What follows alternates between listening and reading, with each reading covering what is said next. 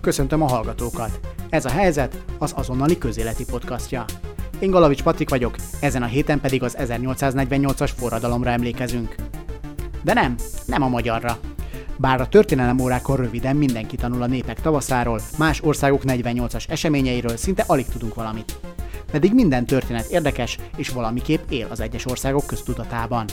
A helyzetben ezért ezen a héten Gerő András történésszel, az egykori Habsburg Történeti Intézet igazgatójával az 1848. március 13-ai Bécsi forradalomról beszélgetünk. Ausztria nagyon ambivalensen viszonyul minden olyanhoz, ami Habsburg. De ez az ő történelmi tudatoknak a problémája. Szóba kerül Kossuth Lajos, a kasszakulcsot Ferenc József elől elzáró Ferdinánd császár, a Habsburgok emlékezete Ausztriában, és még Adolf Hitler is. Kérdezőtársként ezúttal Bakó Bea, az azonnalitás főszerkesztője csatlakozott hozzám. Lett volna-e március 15-i forradalom Buda, Budán és Pesten, hogyha nincsen március 13-a Bécsben? Szerintem lett volna, nem biztos, hogy pont 15-én, de lett volna. Tudnék, azért egész Európában volt egy forradalmi hullám.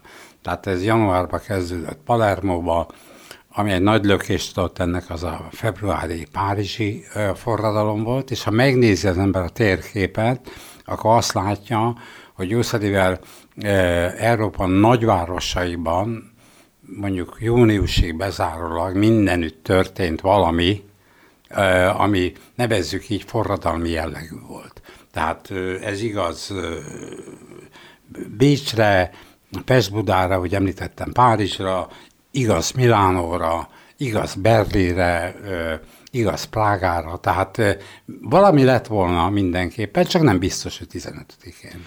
És a bécsi eseményekhez mi vezetett el? Tehát mi voltak konkrét kirobbantók, mit akartak ott például elérni a forradalmárok? Mert azt nagyon jól tudjuk, hogy Petőfék mit akartak elérni, meg a, meg a, Budapest, a budai és a pesti eseményeket elég jól ismerjük, de, de Bécsről szerintem nagyon kevés tudása van ilyen szempontból egy átlag magyarnak. Hát igen, de ugye az a helyzet, hogy azért Bécs esetében Persze hatása volt a, a párizsi eseményeknek, hogy választójogot követeltek, mint Párizsban is. Ugye Párizsban még az is volt, hogy köztársaságot akartak, ami ugye akkor egy monarchia volt előtte, és aztán a forradalom nyomán lett köztársaság követeltek munkásjogokat Párizsba, tehát sok mindent követeltek, tehát volt a párizsi forradalomnak is hatása, de Ausztria esetében, mondjuk Bécs esetében még két hatásról beszélhetünk. Az egyik egy magyar vonatkozása van. Kossuth március 3-án a Pozsonyban, a Magyarországgyűlésen, rendi országgyűlésen tartott egy nagy beszédet, ami megfogalmazott mindenfajta követeléseket, és egyben az is szerepelt ebbe, hogy alkotmányt követel a birodalom összes népei számára. Tehát eh, magyarán szólva Ausztria népei számára is.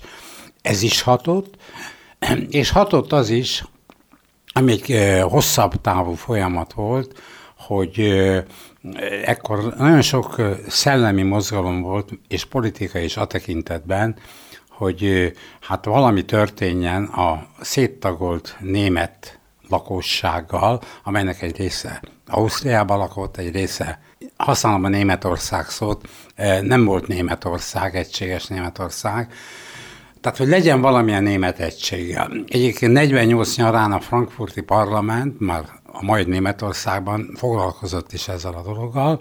Tehát bizonyos értelemben volt egy hazafias töltete ennek a e, bécsi mozgásnak. Tehát alkotmányos, hazafias e, töltet, és azért egy dologra felhívnám a figyelmet, hogy alapvetően 48. március 13-án történt ez ugye Bécsbe, hát ez alapvetően egy ilyen fiatal értelmiségiek, és hát ilyen nevezzük így felvilágosult bürokraták összefogásából jött létre ez a mozgás, de azért ezek mind agrártöbbségi országok voltak. Tehát ami annyit jelent, hogy valamit a parasztság követeléseiből is be kellett emelni, és ahogy Magyarországon 48-ban a jobbágyi szolgáltatások legterhessebbikét, vagy legterhessebbikének nagy részét eltörölték, a bécsi eseményekben is ott volt az, hogy a Ausztriában lévő jobbágyi szolgáltatásokat is el kell törölni.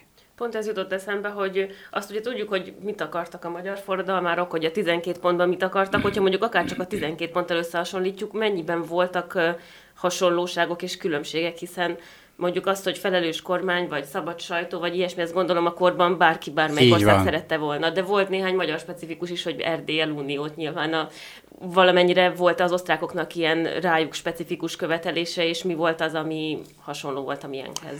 Hát e, azt nem követelésként mondanám, de mondjuk ha megnézi az ember, ugye csináltak ilyen vizuális ábrázolásokat a, a 48 márciusi Bécsi eseményekről, rengeteg helyen ezeken az ábrázolásokon föltűnik az, ami ma Németország zászlaja, ez a vörös arany sárga, nem, vörös arany fekete zászló, itt is megjelenik Bécsbe. Tehát ezért mondtam, hogy a hazafias jelleg ott más jelent. Szóval Magyarország egy létező ország volt. És a létező országon belül kellett volna ezt meg azt csinálni. De ők, már mint ennek a nevezzük így osztrák hazafias résznek, pedig egy olyan feladat volt, hogy létre kellene hozni egy országot, ami nem a Habsburg birodalom, hanem egy egységes Németország. Az persze nyitott kérdés volt, hogy ki vezesse ezt. Ez azért furcsa, tehát, hogy ugye nem, akkor nem egy függetlenségi felhangja van, hanem hogy egy becsatlakozni valahová máshova. Igen, tehát igen. Ez egy forradalom szempontjából kicsit olyan furcsának tűnik magyar szemmel, nem? Hát lehet, hogy furcsának tűnik, de hát hagyjuk meg nekik a saját létjogukat. Nekik így volt, jó? Az igazság az, hogy a korban két opció volt, hogy formálódott ki egészen pontosan, hogy ezt a német egységet majd Poroszország hozza létre, ez volt az úgynevezett kis német megoldás, vagy pedig a Habsburg főség alatt jön ez létre, ez volt a nagy német megoldás. Itt, tehát a dinasztia létjogát nem vonták kétségbe. E, de azt, hogy a dinasztia alkotmányosan uralkodjon, és törekedjen egy német egység megteremtésére, ezt azért kívánták. Mit tudunk arról, hogy a magyar forradalmárok és a bécsi forradalmárok köztük volt-e valamilyen kapcsolat, inspirálták-e egymást? Már ugye itt Kossuth Lajos szóba került, hogy az ő, ő beszéde az, az hatással, az hatott. Az hatott. Na de amikor mondjuk látták a, a bécsiek, hogy mi történik Pesten, március 15-én, volt-e valamilyen szimpátia, volt-e valamilyen kvázi összefogás, kommunikáció köztük, hogy mi ezt szeretnénk, mi is ezt szeretnénk, figyelj, mi ezt nem úgy szeretnénk, stb. Az igazsága az, hogy de itt egy picit el kell rugaszkodnom a kérdéstől, ne haragudjon, hogy az igazság az, hogy 48-ban Bécsben három forradalom volt. Tehát volt egy március 13-án, volt egy május 14-én, és volt egy május, október 6-án. És itt jön vissza a maga kérdése. Az október 6-ai fegyveres konfrontáció abból jött létre, hogy Habsburg Birodalom csapatai Vindisgrác és Elasics irányításával el akartak indulni a magyar forradalom ellen. És ezt a bécsi felkelők meg akarták akadályozni. És meg is akadályozták. Úgyhogy, ki is végezték a hadügyminisztert, hogyha jól tudom. Igen, igen, ö, ö, ki is végezték a hadügyminisztert, a Latúrt, igen. Zárójelben megjegyzem, és a kölcsönös összefüggések véget, Ugye ez október 6-án történt, nem véletlen, hogy 49-ben október 6-ára tették a, győztes Habsburg hatalom a magyarországi kivégzéseket, mert szimbolikusan is jelezni akarta, hogy nem csak Bécsbe történt egy ilyen tragikus esemény, hanem úgymond egy ilyen revansot vesznek a rebelliseken általában, és ezért lett október 6-a a kivégzési időpont az aradi vértanúk és Batyányi Lajos tekintetében. Na most, tehát mi akarták akadályozni, hogy magyar csapatok, hogy a, a birodalom csapatai elinduljanak Magyarországra, és ez sikerült is, mint említettem, az, az más kérdés, hogy október végére természetesen ezt a felkelést leverték, és a forradalom, az, a harmadik Bécsi forradalom vezetőit ki is végezték. Mégis abból, hogy ilyen rövid idő alatt ott három forradalom is volt. Válaszoltam a kérdésére? Abszolút. Igen. Abból, és, és Magyarországon meg azért viszonylag tovább tartotta ki az elején a forradalom eredményei, és nem kellett ilyen sok időn belül újra és újra felezni, mert egy darabig jól működött. Mi volt az oka annak, hogy hogy Magyarországon ez stabilabb tudott lenni az első időszakban, és hogy Bécsben pedig nem? Hát ennek több oka van. Mert egyrészt abszolút igaza van abba, hogyha megnéz az ember az, az egész európai forradalmi hullámot, Magyarország tartott ki a legtovább. Hát azért 48, mondjuk így, nevezzük márciustól, mondjuk választjuk ezt az időpontot, alappal tesszük egyébként, végeredményben augusztusig, tehát másfél évig tartott ez a folyamat. Sehol ennyit nem tartott Európában ez. Ugye ennek a forradalomnak már magyar részről volt egy radikalizálódása, hát így történt meg a hazudok trónfosztása is, 49-ben, ugye Debrecenben. Az ok az részben az volt, hogy a, az a reformkori politika, amit előtte csináltak, döntően egyébként Kossuth ideája nyomán, amit mi közönségesen úgy hívunk, hogy érdekegyesítés, az működött Magyarországon. Pontosabban szóval társadalmilag működött. Tehát a, ez a magyar liberális nemesség, amelyik vezette ezt a forradalmat, az megpróbált maximálisan eleget tenni annak a sok millió jobbágynak, azoknak az igényeknek, amit azok támasztottak. Tehát ezért álltak be a Kossuth által Toborzó körúton meghirdetett honvédseregbe, mert úgy érezték, hogy magukért harcolnak, hogy eltörölték nekik a kilencedet, a tizedet, tehát minden olyan kötelezettséget, ami nekik a legnyomasztóbb volt. Ez volt az egyik az érdekegyesítés. A másik, hogy Ausztriában ugyan a német egység ott mocorgott, de Ausztriában nem volt osztrák nemzet.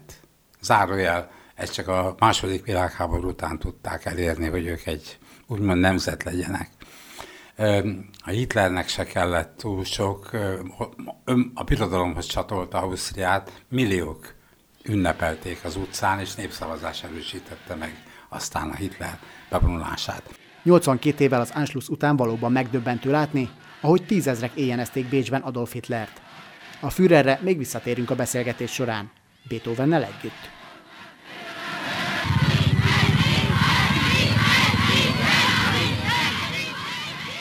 A magyar esetben ez úgy nézett ki, hogy ez egy nemzeti harcá vált.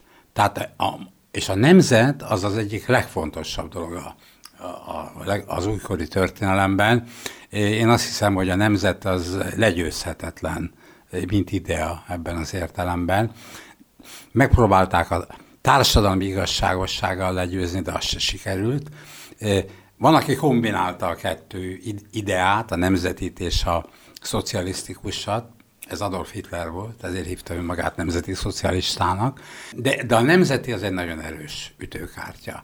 És ugye ez az érdekegyesítés működött, de miután ennek az volt az ára, hogy ha, ha magyar nemzetet egybe akarom tartani, akkor az annyit jelent, hogy más nemzetekkel viszont konfliktus vállalok. Ez be is következett, tehát a magyar 48-49 belső gyengessége részben az volt, hogy az országban polgárháború is volt egy időben. Hát fegyveres konfliktus volt a románokkal, fegyveres konfliktus volt a szerbekkel, a szlovákokkal éppen nem, amiért utóbb sok szlovák értelmiségi kritizálta a szlovák parasságot, hogy na hát miért nem keltetek fel a magyarok ellen. E, tehát ez volt egy töréspont. De a magyar nemzeti érdekegyesítés nemzeti és társadalmi értelemben működött. Ehhez képest akkor a Bécsi forradalom, mondhatjuk azt, hogy egy körúton belüli megmozdulás volt, hogy se a jobbágyokért nem árt ki, se nemzeti öntudata nem tudott lenni, és emiatt volt talán kudarcra ítélve gyorsabban? Hát nézze, ez, ez egy olyan dolog, hogy most hát tudom, hogy kicsit abszurd ez az analógia, de ha Petőfére és a márciusi ifjakra bízták volna ennek a fordalomnak a végvitelét, az segített volna abba, hogy kitörjön, de nem segített volna abba, hogy hogy a tartós legyen. Magyarországon szemben Ausztriával, jószerivel az 1820-as évek óta kiformálódott egy olyan liberális reformgarnitúra, és ez egy véletlen bizonyos értelemben, akik kiváló emberekbe váltak. Tehát nem egyszerűen csak úgy mondták a magukét, hanem személyes kvalitásaikban is kitűnő emberek voltak. Deáktól, Ötvösig, Kosottól, Klauzál Gáborig, tehát sok mindenkit mondhatnék, de még Széchenyit is ebbe ö, sorolnám, előtt nem nevezhetném klasszikus értelemben liberálisnak, de mégis egy olyannak, aki a magyar polgárosodás elkötelezett híve volt. És ez egy jószerivel 1820-as évek óta, tehát 18-19 éven át formálódott az országgyűlésbe, a politikai életbe, és ha ezek, gyakorlatilag ezek az emberek csinálták meg a magyar 48-at. Ausztriában nem volt ilyen, tehát hadd utaljak arra, neveket akarok mondani, nem elriasztásképpen, de itt, ami, itt volt például Alexander Bach, aki egy liberális, nagyon tehetséges jogász volt. De jószerivel 48. októberében az udvarra, októberében udvarral együtt menekül el Bécsből, tehát mert túl radikális neki az, ami történik, és végül is névadója lesz egy korszaknak a magyar történet, az úgynevezett Bach korszaknak, ami a neoabszolutizmusról szól. Belügyminiszter lesz egyébként, és hát gyakorlatilag a, a császári ház belügyminisztere. Tehát ez egy, ez, ahogy a, a történetírás nevezi, ő, volt Ausztria fusséja, tehát a fussé is azt jelenti, hogy mindig, mindig azt szolgálta, aki éppen hatalmon volt. Ilyeneket hát, most is ismerünk. Egy kicsit igen. térjünk vissza az osztrákokhoz, igen. hogy voltak-e legalább részeredményei a forradalomnak, amit elért? Hát, hát attól függ, hogy, hogy hogy nézzük. Na most például én arra gondolok, hogy nyilván a magyar forradalmat és szabadságharcot is leverték, de ettől függetlenül valószínűleg nem történt volna meg a kiegyezés enélkül. Így van, teljesen hogy igaz. A valami hasonló nem történt ja, volna meg. hosszú távon. Igen, igen, igen. Én azt hiszem, hogy természetesen volt eredménye. Volt eredménye, abban az értelemben volt eredménye, hogy ugyan az uralkodói hatalom Ausztria tekintetében sokkal erősebb maradt, mint Magyarországon, mert azt tudniuk kell, hogy a Ausztriában a, a, az uralkodónak megvolt az a joga, hogy felosztassa a parlamentet, és rendeleti úton kormányozzon. Ez nagyon lényeges. Magyarországon ilyen joga nem volt. De akkor is az, hogy Ausztria ha lehet így mondani, egyfelől 48 után be, bekerült az ipari forradalom sodrába, ami annyit jelentett, hogy a tőkének volt egy szabadsága. Tehát a, tulaj, tehát a, a feudális korlátozások jó, jó részt megszűntek. Ez egy eredménye volt a forradalomnak.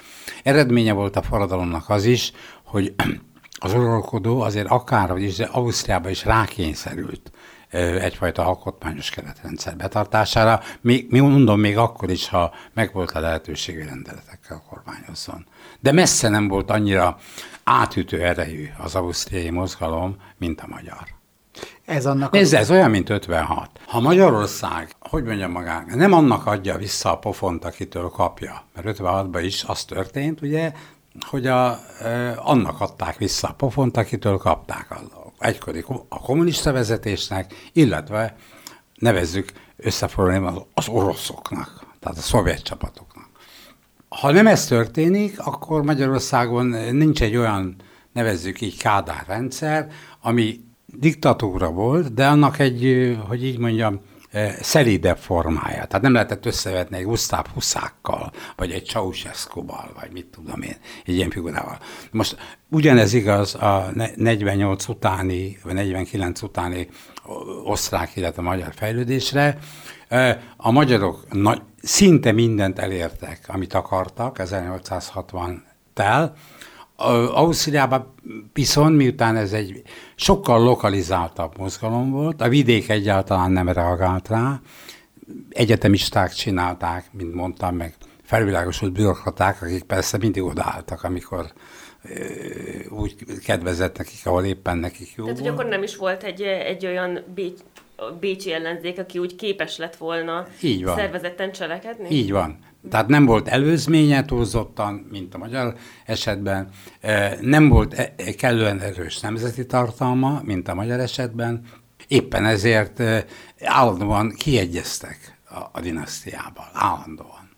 De akkor, ha jól értem abból, amit mondott, hogy ők azért tulajdonképpen nem kérdőjelezték meg az uralkodók legitimitását, tehát hogy nem volt igazából a Habsburgház uralma veszélyben sosem a Bécsi forradalom Hát ők, ők úgy gondolták, hogy ők személy szerint veszélybe vannak, tehát többször is elmenekültek Bécsből, ugye?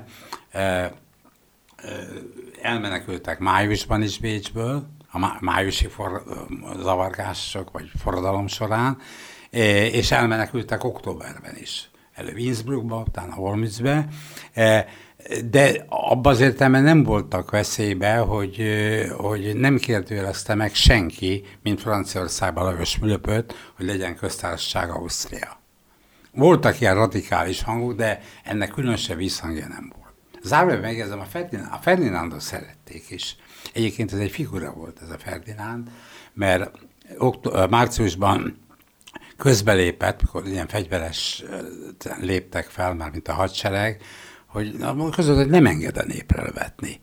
Kiment a nép közé, megéjjenezték. Nézzék, ez egy, ma azt mondanánk, hogy nem tudom, hogy kell ebben a PC világban udvariasan mondani. Nem, ne udvariaskodjon, ez egy olyan podcast, Kicsit nem, ütődött nem volt. De nem jó, nem rossz indulaton ütődött. Tehát rengeteg nyelvet tudott, de egy ilyen teszetosz ember volt, a feleségével kitűnő viszonya volt, de a felesége nem is feküdtek le, de a felesége inkább anyaként viszonyult hozzá. És, és egy kedélyes ember volt. Tehát nem lehetett utálni. Egyébként 1875-ben halt meg, ugye 48 decemberében lemondott a trónról, akkor elment a Hradzsimba, tehát az is ugye cseh király is volt, de mint ö, ö, császár, ő megőrizte a rendelkezését a magánpénztár felett. Tehát Ferenc József hiába volt uralkodó, a, a Habsburgok magánpénztárához nem jutott hozzá, mert ugye a Ferdinánd rajta ült. Tehát a, a, ha megnézik Erzsébet életét, Erzsébet, aki Ferenc József felesége volt, akkor kezdte igazán szórni a pénzt 1875 után. Mikor lett miből? Mikor lett miből? Magának a bécsi eseményeknek a, az emlékezete milyen Ausztriában? Mert például én ma reggel felmentem és megnéztem az osztrák ünnepnapokat, és közel-távol nincsen az Igen. ünnepnapok között. Ez egy ilyen fél oldala a történelemkönyvekben Ausztriában, hogy hát volt egy ilyen forradalom, igen. Bécsben is történt, volt 48 március nálunk is, de hát... Így van. Így van, nem, nem, nem igazán játszik. Tehát nem igazán, tehát ne, Magyarországon ez nemzeti ünnep. Hát a három ö, nemzeti ünnepünk közül, ugye október 23, augusztus 20, március 15, az egyik nemzeti ünnep. Ausztriában ez nincs, tehát igaza van, nem nemzeti ünnep. De nézze, ez részben azzal függ össze, hogy Ausztria nagyon ambivalensen viszonyul a minden olyanhoz, ami Habsburg. Minden olyanhoz, ami Habsburg. Ők, ők köztársaság. Ők, nekik ez az identitásuk.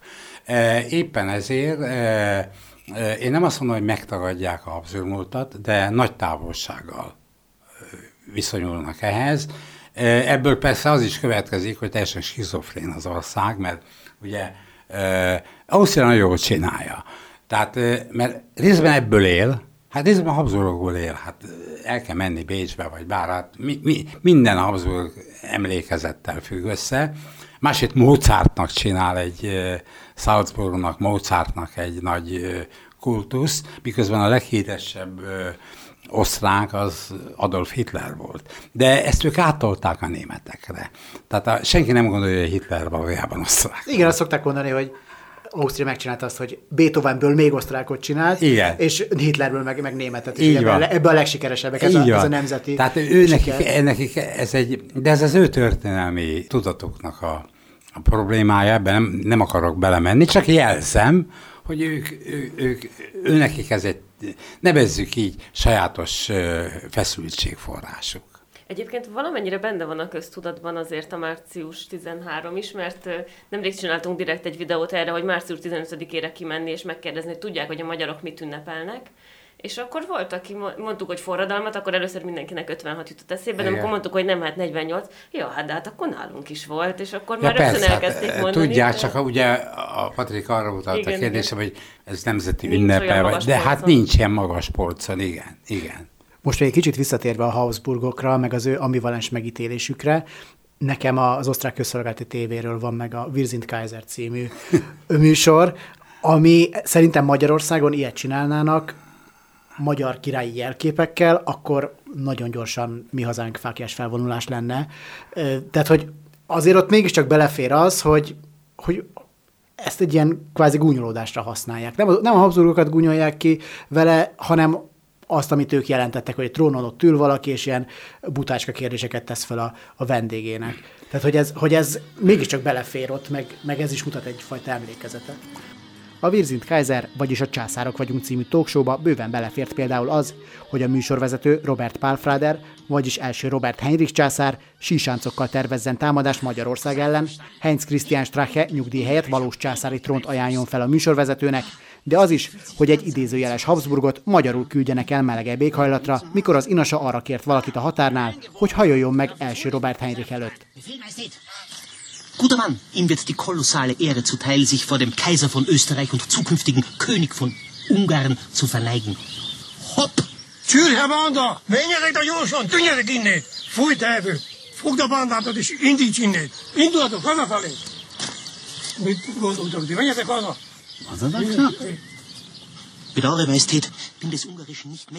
Az ORF idén februárban tűzte műsor az utolsó adást. Gar nicht so modern, Majestät. Ungarisch? Korrekt, Majestét. Teljesen egyetértek magával. Már ez is arról szól, amire utalt, hogy hát azért ennyien szól ambivalens a viszony, nem? Tehát ebből is az derül ki. Én meg úgy gondolom, szemben ezzel a fel, felfogással, hogy nem lehet a múltban mazsolázni. Tehát én, mint történész úgy gondolom, hogy nem lehet a múltban mazsolázni, a múltat egy az egybe kell elfogadni, hogy aztán mit szeretek belőle, és mit nem, ez egy másik kérdés. De nem tekinthetek úgy, egy, különösen egy ország múltjára, hogy ezt kihúzom belőle, azt meg preferálom. Nem. Azt tehetem, hogy elfogadom a múltat, és utána elmondom, hogy én mit akarok ebből folytatni. Tehát, hogy mit szeretek belőle.